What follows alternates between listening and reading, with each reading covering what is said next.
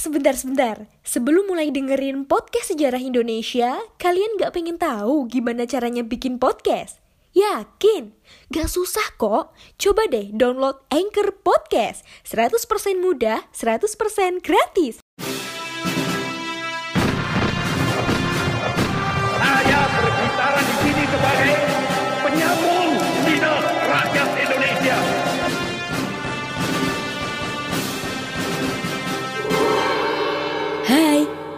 Kalian sedang mendengarkan Poseidon, podcast sejarah Indonesia. Ngomongin masa lalu dengan gaya masa kini. Assalamualaikum warahmatullahi wabarakatuh Salam sejahtera bagi kita semua dan salam sejarah Halo guys, jumpa lagi dengan aku Nit Indah Dan kalian sedang mendengarkan podcast sejarah Indonesia Podcast yang akan bikin kalian gagal move on Untuk kali ini kita masih akan membahas tentang pemberontakan yang dilakukan oleh orang-orang Indonesia sendiri Nah, kali ini kalau kalian dengar nama Darul Islam Tentara Islam Indonesia. Sudah pasti ya pemberontakan ini dilakukan oleh golongan agamis. Nah, golongan Darul Islam Tentara Islam Indonesia ini dipimpin oleh Kartosuwiryo. Tahu nggak siapa beliau? Nah, ternyata beliau punya ikatan keakraban dengan Soekarno loh. Jadi, sewaktu mereka sekolah, mereka berdua itu pernah tinggal satu kos bareng ditambah lagi dengan Semaun di rumahnya Hos Cokro Aminoto. Nah pasti nggak asing dong sama Hos Cokro Aminoto. Nah dengan guru yang sama ternyata setelah tumbuh dewasa mereka memiliki pemikiran ideologi yang berbeda-beda. Soekarno lebih memilih ke nasionalis, Kartosuwiryo ke arah agamis dan Semaun ke komunis. Setelah Indonesia merdeka, mereka malah bertengkar dan bahkan saling ngotot dengan pemikirannya masing-masing. Penasaran bagaimana ceritanya? Let's listen up. Darul Islam Tentara Islam Indonesia atau lebih dikenal dengan DITI ternyata melakukan pemberontakan di berbagai daerah. Ada di Jawa Barat, Sulawesi Selatan, Aceh, Kalimantan Selatan, dan Jawa Tengah.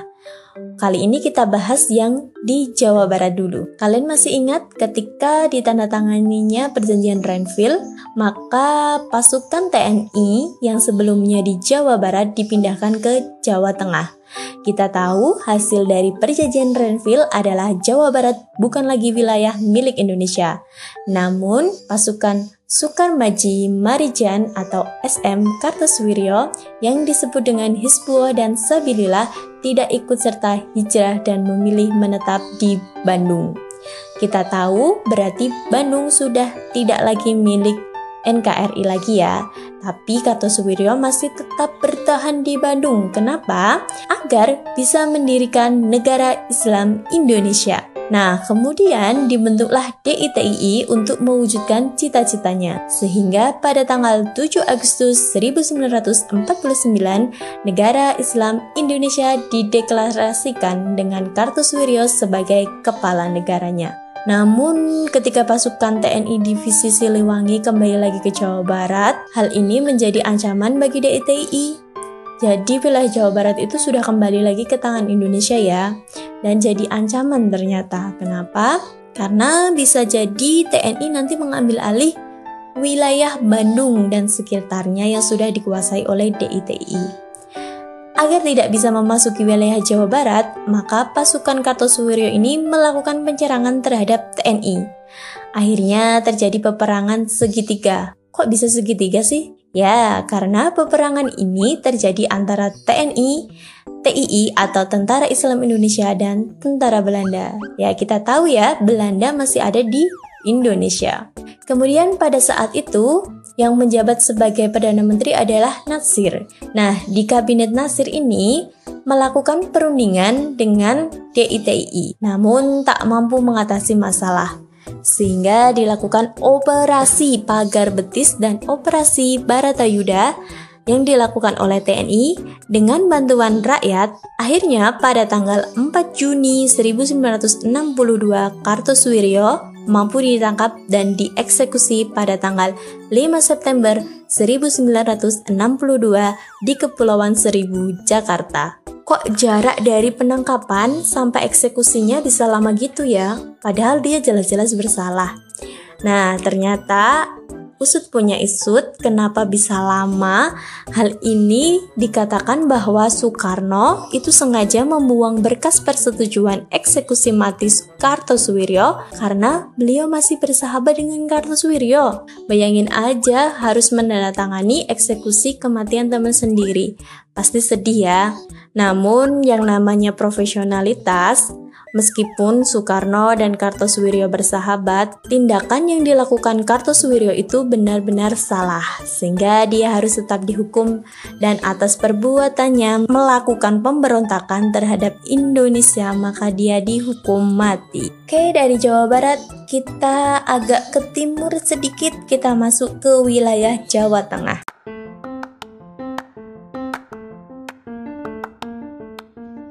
Halo Sobat Poseidon, kalian pasti sudah tidak asing lagi dengan Anchor. Yap, aplikasi penyedia jasa untuk para podcaster pemula dan juga pro. Buat kalian yang pengen mulai nge-podcast, langsung download aja Anchor di App Store ataupun di Play Store. Di sana, kalian bisa nge-podcast dengan banyak banget pilihan background musik. Setelah itu, kalian bisa mempromosikan podcast kalian ke mana pun. Secara otomatis, nanti akan di-sharekan oleh Anchor sendiri. So, tunggu apa lagi? Cus, nge-podcast bareng Anchor.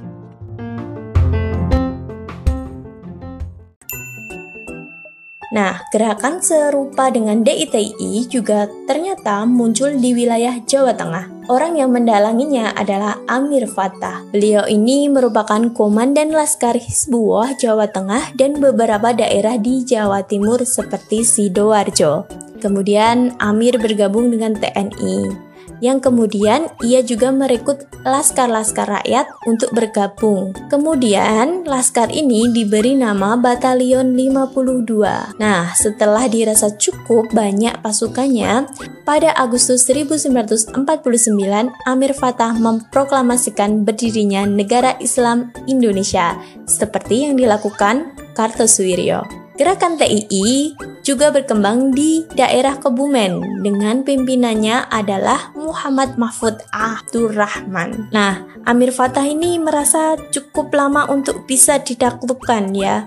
Bahkan operasi penumpasan yang dilakukan oleh TNI Divisi Diponegoro yang diberi nama Gerakan Benteng Negara belum mampu melumpuhkannya. Hingga pada 1952, TNI melakukan operasi Guntur dengan bantuan masyarakat sehingga mampu melumpuhkan gerakan DITII di Jawa Tengah. Setelah dari Jawa Tengah, kita terbang melintasi lautan, menyeberangi pulau-pulau, dan kita sampai di Sulawesi Selatan. Gerakan DITII di Sulawesi Selatan dipimpin oleh Kahar Muzakar. Nah, yang melatar belakangi pemberontakan ini itu karena pemerintah menolak permintaan Kahar Muzakar untuk memasukkan laskar-laskar rakyat Sulawesi Selatan atau Komando Gerilya Sulawesi Selatan itu ke dalam APRIS. Ya kita tahu ya, Angkatan Perang Republik Indonesia ini adalah angkatan perang milik Indonesia. Jadi pada saat itu bernama APRIS itu. Tetapi akhirnya pada tanggal 7 Agustus 1951, Kahar Muzakar melakukan gerakannya dengan melarikan diri ke dalam hutan bersama pasukannya dan mengumumkan bahwa Sulawesi Selatan bergabung dengan NII atau Negara Islam Indonesia. Nah, gerakan ini bisa dimusnahkan ketika Februari 1965. Kahar Muzakar ditembak mati oleh pasukan TNI dan menandakan berakhirnya pemberontakan Kahar Muzakar. Dari Sulawesi, kita menyeberang lagi ke Pulau Sumatera, tepatnya di daerah Aceh. DITII di Aceh dibimbing oleh Daud Biru kita tahu, setelah Indonesia merdeka, Aceh statusnya menjadi daerah istimewa.